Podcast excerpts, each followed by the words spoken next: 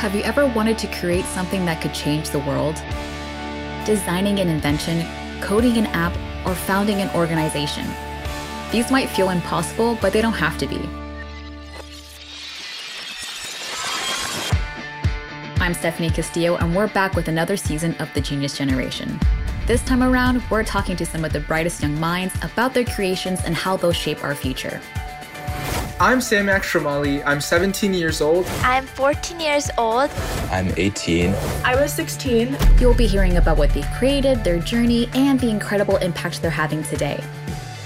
My goal was to solve hunger, and I'm not gonna lie, that's a little bit ambitious. Maybe a lot bit ambitious. We'll hopefully have a life changing impact on over a dozen children. I love being a part of this generation. Join me every Thursday here or wherever you listen to podcasts.